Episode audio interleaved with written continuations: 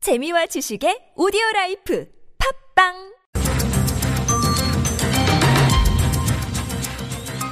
네. 매주 화요일 이 시간에는 우리 경제의 중요한 축이죠. 이 기업에 대해서 생각해보는 기업 인사이드로 꾸미고 있는데요. 방금 전에 그 주인공 한겨레신문의 곽정수 경제 선임 기자가 들어오셨습니다.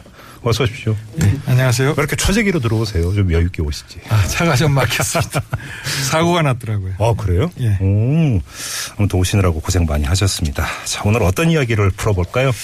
그 어제 이제 특검이 삼성전자 이재용 부회장에 대한 구속영장을 청구하지 않았습니까? 그랬죠. 음. 근데 이에 대해서 어, 특검이 법과 원칙대로 잘했다 이런 네. 여론도 있는 것 같고요. 음흠. 근데 또 반면 일부 경제정체들을 네. 또 보수 언- 언론들 중심으로는 네네.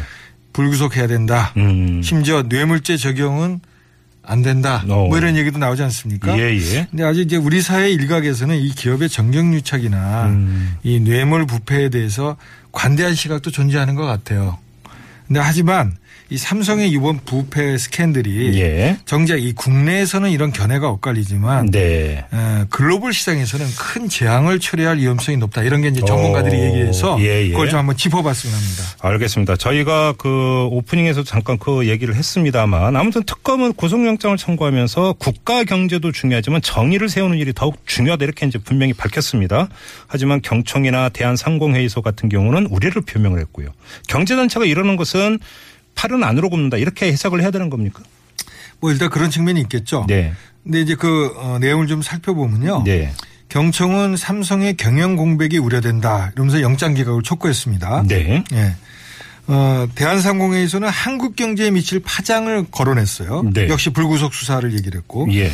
이 중소기업 중앙회의 방서 박성택 회장은 기자회견까지 열었는데 어허. 이 기업인 수사는 이 경제 사회적 피해를 감안해서 신속하게 최소한의 범위로 이루어져야 된다. 음, 좀 약간 예. 애둘러서 얘기는 했죠. 네.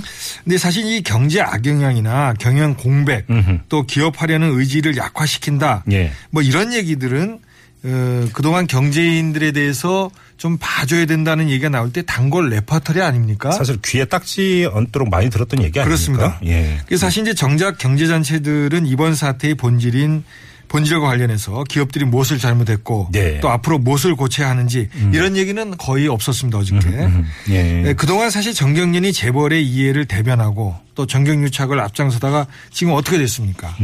해체 위기에 봉착했잖아요. 음, 그렇죠. 또 재벌 스스로도 탈퇴하고 회비 안 내겠다 이렇게 나오는데 네. 근데 제가 가만히 보니까 이 제2, 제3의 정경련이 되고 싶어하는 경제단체들이 아직도 많은 것 같아요. 아, 그렇네. 그렇게 해석이 될 수 있네요.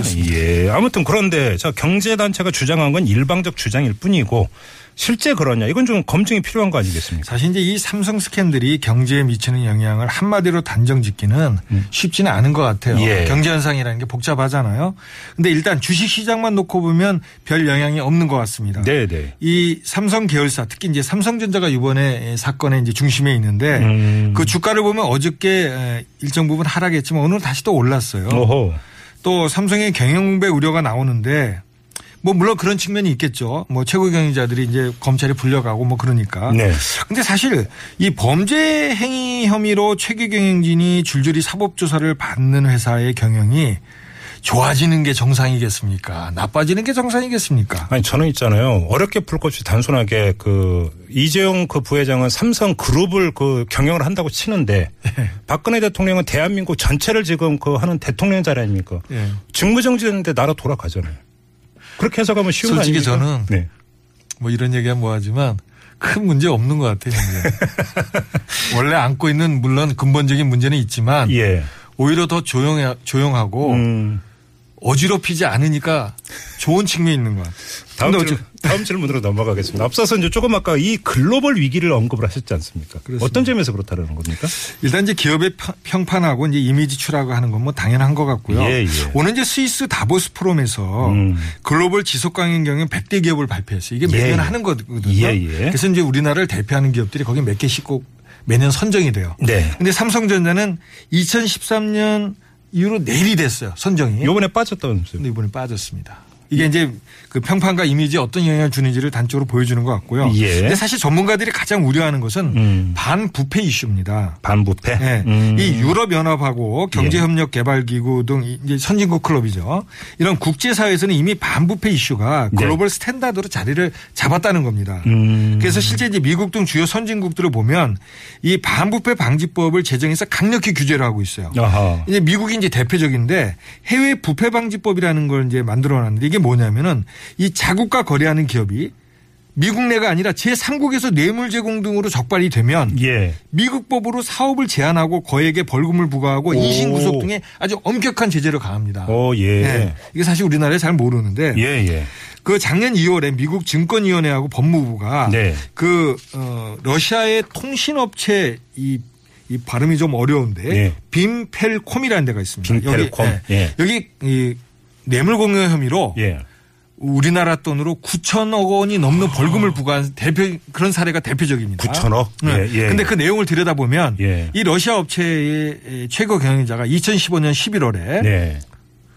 우즈베키스탄에서 통신 사업권을 얻는 대가로 예. 이 카리모프 대통령의 딸과 관련된 기업과 컨설팅 계약을 맺습니다. 어허. 그래서 그런 방식으로 해서 약 우리나라 돈으로 한 660억 원의 뇌물을 제공한 혐의로 체포가 됐어요. 컨설팅과 말의 차이가 있는 거군요. 바로 그 부분입니다. 이 삼성과 예. 이 빈펠콤 사례가 굉장히 닮- 닮은 꼴이에요. 그렇네요. 지금 삼성이 보면은 이 삼성물산하고 제일모직 간의 합병을 국민연금이 찬성해 주는 대가로 이 최순실 씨 모녀가 갖고 있었던 그 독일에 만든 기업과 225억 원 규모의 컨설팅 네. 계약을 맺었잖아요. 네네네. 그래서 사실 이, 이 얘기를 좀 하고 싶어요. 삼성이 아 그게 뇌물이면 영수증까지 받았냐 그러는데 그거는 사실은 요즘은 합법적 그러니까 소위 합법을 가장한 뇌물을 주기 위해서 쓰는 방법이 아. 컨설팅 계약이에요. 아. 그럼 당연히 거기 영수증이 죽어가는 거거든요. 이- 그 러시아 사례 가지고 이제 단적으로 이게 생각합니다. 완전히 닮은 꼴이에요. 예. 그리고 이제 사실 이 뇌물공여 혐의를 받고 있는 이재성, 이재용 부회장이라든가 최지성 부회장, 예. 장충희 사장이 모두 삼성전자 소속입니다. 음흠. 그리고 삼성전자의 2015년도 매출액이 135조 원인데 네. 미주 시장 매출만 31.4%에 달하는 42조 5천억 원이에요. 오호. 그래서 이 삼성이 앞으로 미국 시장에서 이 물론 이건 법원에서 이제 판결이 확정돼야 되는데 네. 그 제재를 당하게 되면 상당한 타격이 예상된다는 겁니다.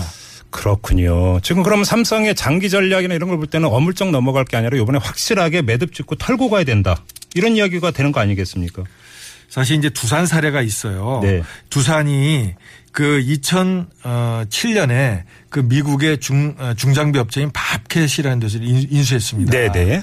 그런데 그 어, 아시다시피 2005년도에 두산에 형제 난이 벌어졌잖아요. 네, 네, 네. 그래서 총수 일가가 그때 배임행령 혐의로 사법 처벌을 받지 않았습니까? 그런데 이, 이것처럼 요번에 이제 그 삼성도 그 어, 전장기업 아, 전장 사업에 진출하기 위해서 하만이라는 데를 9조 4천억 원에 인수했잖아요. 예. 이제 두 개가 지금 비슷한데 그때 당시에 바- 어, 그 어, 두산의 최고 경영진이 바켓의 그 임직원들하고 직접 만나서 사과를 했어요. 왜냐하면 그렇지 않으면 이런 세계적인 기업들은 인수기업들이 이 부패 혐의가 있으면 핵심 인력들이 다 나간다는 겁니다. 아하, 아하. 예. 그래서 그것을 사과를 하고 근본적인 혁신을 하겠다고 약속을 했어요. 음. 사실 이번에 이 하만 기업을 인수한 거 여기에 사실은 핵심 인력하고 기술이 중요한 거잖아요. 네네네. 지금 삼성이 똑같은 상황에 처했다는 게 또 전문가들의 경고입니다. 지금. 지금 이제 마무리해야 되는데 곽정수 기자의 말씀 들으니까 뭐 제가 다시 정리하고 말 것도 없네요. 그러니까 그러면 앞으로 어떻게 가야 되는지는 아주 명확하게 드러난 거 아닙니까?